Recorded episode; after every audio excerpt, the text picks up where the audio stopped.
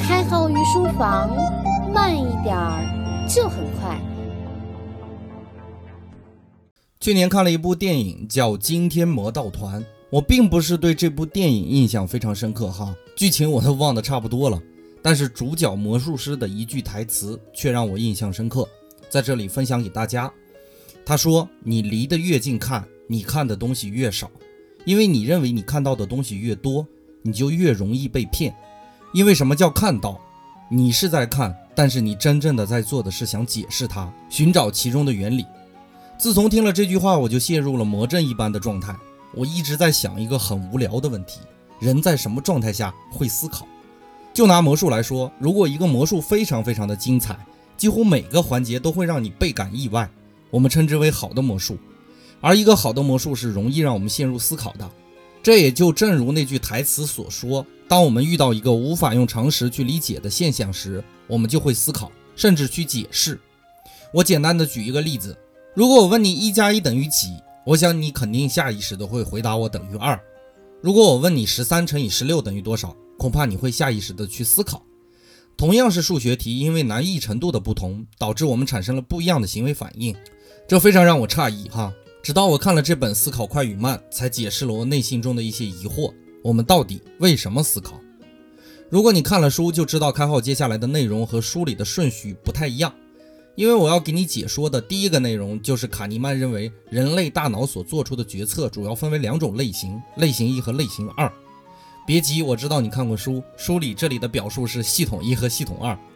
事实上，我把系统一和系统二的逻辑说给了好多出租车的司机，他们共同的反应就是：系统一靠左脑操纵吗？这个翻译其实极其不恰当的。我们通常理解系统就一定要有搭载系统的平台，而卡尼曼认为系统一和系统二并不是大脑某个区域所驱动的，而是两种不同的大脑做出反应的形态。这是一个虚拟的概念，更像把一些现象分类，所以我用类型一和类型二来代替。好，我们解释一下这两种思维类型的特征。首先，类型一或者说系统一的特点是无意识而且快速的，不费力，没有任何感觉，完全处于自主控制的状态。比如生活里我们吃东西的时候会咀嚼，你就不会考虑怎么嚼东西，用哪颗牙，但是你的身体是在食物送入口中的时候下意识的完成咀嚼的动作。再比如一些常见性的问题，比如夜里喝浓茶是否会影响睡眠？你一定会下意识地认为是，包括我们单靠观察一个人的面孔或者听他的声音，就能知道他是否开心。比如我们看到锋利的刀具，会下意识地想到这会划伤我们的皮肤；再看到一地的小虫子，会起鸡皮疙瘩，甚至产生厌恶、恶心、恐惧的感觉。甚至我看过一些描述病毒毁灭世界的灾难片，也会在观影结束后多洗两遍手。这也正是系统一的工作方式。这些内容储存在我们大脑中，随时调取，不需要刻意的去调动。而第二种大脑活动类型叫做类型二，书中叫系统二，是讲注意力转移到需要耗费脑力的大脑活动上来，比如精密复杂的计算，比如在一个吵闹的环境里关注到某一个人的声音，比如在吵闹的市区里看一本逻辑非常复杂的图书，比如做一场成语接龙的游戏，比如写一篇论文。甚至比如听开号御书房，这些行为有一个重要的特点，那就是需要你集中注意力去完成。而如果周围有人和你说话或者打乱你的思路，分散你的注意力，你将不容易完成如上的动作。而系统一的行为并不会因为你分散注意力而无法进行。比如，你可以一边吃早饭一边看报纸。如果排除掉不健康的行为因素，这其实是可以实现的。你并不会把早餐喂在你的鼻子里。而且我保证每个人都会实现得很好，因为现在社会上到处可见的低头族，低着头玩手机嘛，走路就是系统一的行为，你不可能站在原地思考我要怎样迈出第一步，而玩手机呢，就是系统二的行为。事实证明这样是很危险的哈。我们知道了系统一和系统二的概念，我们要考虑的问题就是系统一和系统二的关系。根据书中的内容，我们的策划把系统一和系统二的工作模型归结为三种关系。分别是调取信息、避免偏差和自我控制。首先说第一种关系，调取信息。系统一想要获取某一种信息，那么系统二就会驱使你大脑去想哪些有关的信息。就拿我们策划总结这一节的三个关系来说，它需要通读本节的内容，然后把其中的信息分类排序，其中靠的是逻辑作为支撑，按照合理的方式把各种案例整合在每一个类型下面。这个过程就是系统一和系统二协作的过程。首先，它要发出一个冲动的指令，当然，这个冲动并不是我们常理意义下的冲动哈，而是想要去做某件事情，这是系统一的思维模式。然后他开始思考怎样获得这样的结果。并且把这个过程细化、逻辑化，变成可执行的行为，这就是系统二的思维模式。可能有些伙伴也想到了，我们策划整理信息的过程，其实有点类似于我们追姑娘、谈恋爱的过程。首先，我们看到一个姑娘呢，这个姑娘非常非常漂亮哈，一般男性都难以抵御这种魅力对于她的吸引，所以我们第一面看到了她，就产生了一种想要和她交往的欲望，也就是一种冲动。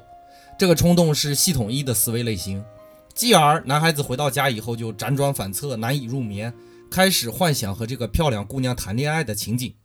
因为思绪过于集中嘛，导致他茶不思饭不想，进而他想出了一套追求女孩子的方案。然后在事态的发展过程中，男孩子反复的调整自己的方案，最终追到女孩子或者彻底没戏。这是系统二的思维模式。这是系统一和系统二的第一种工作关系，那就是系统一发出一个冲动，然后系统二去调取其中的信息来满足这个冲动。系统一和系统二的第二个工作模式就是避免偏差。因为我最近在学习开车嘛，所以我举例子就尽量把真实的体会告诉大家。每个人学习开车的第一步就是要来回倒车前进，倒车前进，倒车前进。当然这是一个悲惨的经历哈，教练会一直坐在副驾驶上，要求你快点或者慢点。刚开始的时候，教练无论快点还是慢点的时候，我都比较笨呢。每次听到这样的指令，都会很害怕，都会下意识的使劲踩紧离合器，导致车子停了下来。但是反复几次以后，我意识到，在一定范围以内，离合器踩得紧，速度就慢了；离合器松得多一点，速度就会快一些。在收到教练的指令的时候呢，我一般都能准确的做出行为调整，而且并不需要刻意的思考。我们来分析一下这个例子。我在收到任何信息的时候，下意识的要控制速度，所以踩下离合器，这是系统一的工作范畴。但是我发现踩下离合器并不是完全正确的做法，于是我开始思考离合器的原理，这就是系统二的工作范畴哈。在如此反复的几次调整之后，通过系统二所摄取的信息，慢慢的变成一种习惯，也就是转化为系统一。在这个过程中，系统二不断的弥补系统一的偏差，最终达成一致。再举一个例子哈。有一个错觉图叫莱茵错觉图，我们先画两条平行等长的线段，然后在其中一条线段的两头画两个指向线段的箭头，然后在另一条线段上画两个指向线段外的箭头，你就会发现神奇的一幕发生了哈，这两条线段仿佛变得不一样长了。不会画的可以百度一下蓝烟错觉图，当然我也可以把这张图片放在微信公众号的文字版的文章里，然后你再拿尺子量一下这两条线段。发现它们依然是一样长，而我们下次如果再看到这张图，就会下意识的用尺子量一下，到底是不是一样长呢？这就是系统一发出一个错觉，然后系统二思考验证，最终调整系统一的偏差的过程。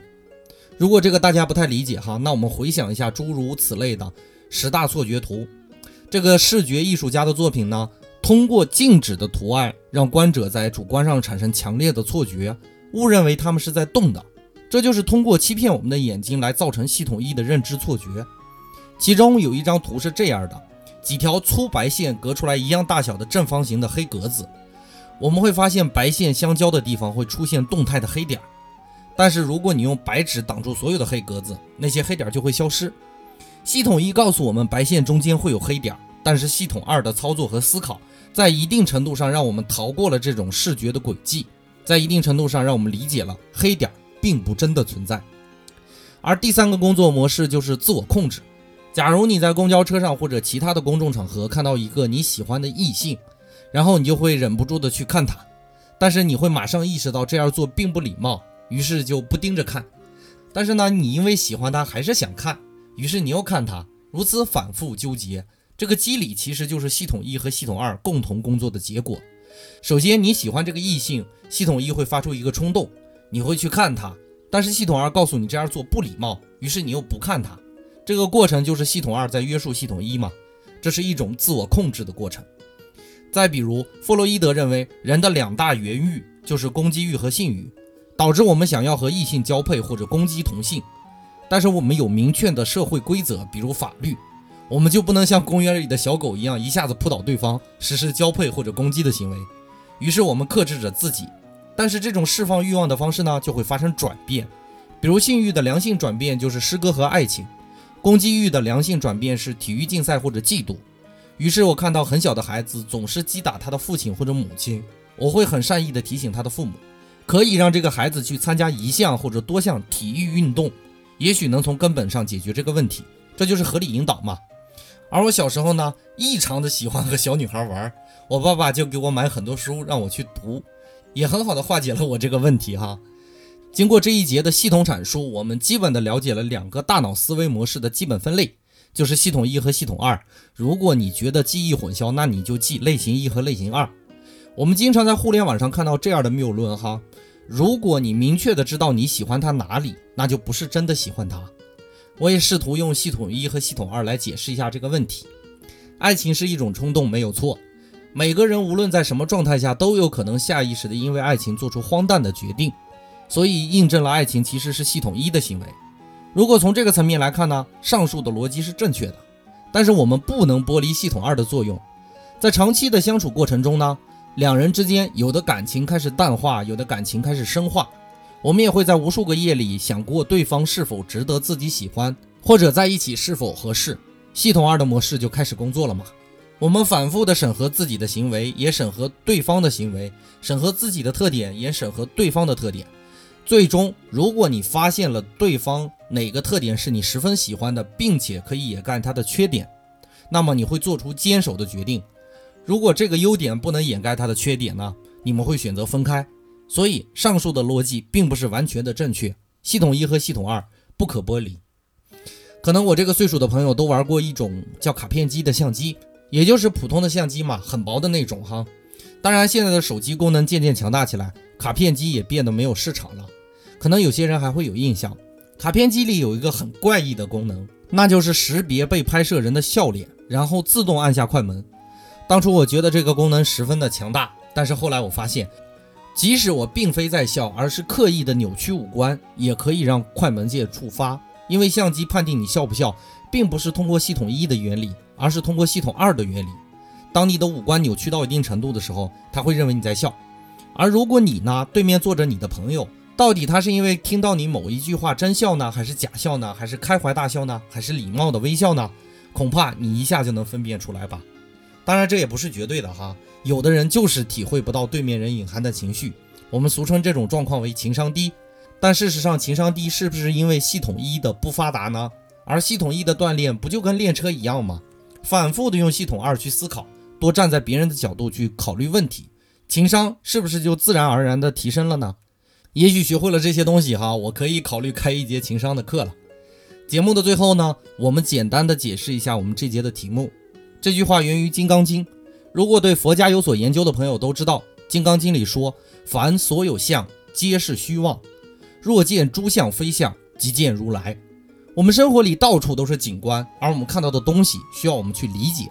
这才能保证我们看到的东西是真的东西，不要被自己的系统一下意识的蒙蔽，也不要被自己的系统二弄得稀里糊涂哈。让他们合理的组合，在需要思考的地方思考，在需要学习的地方学习，甚至在需要冲动的地方冲动。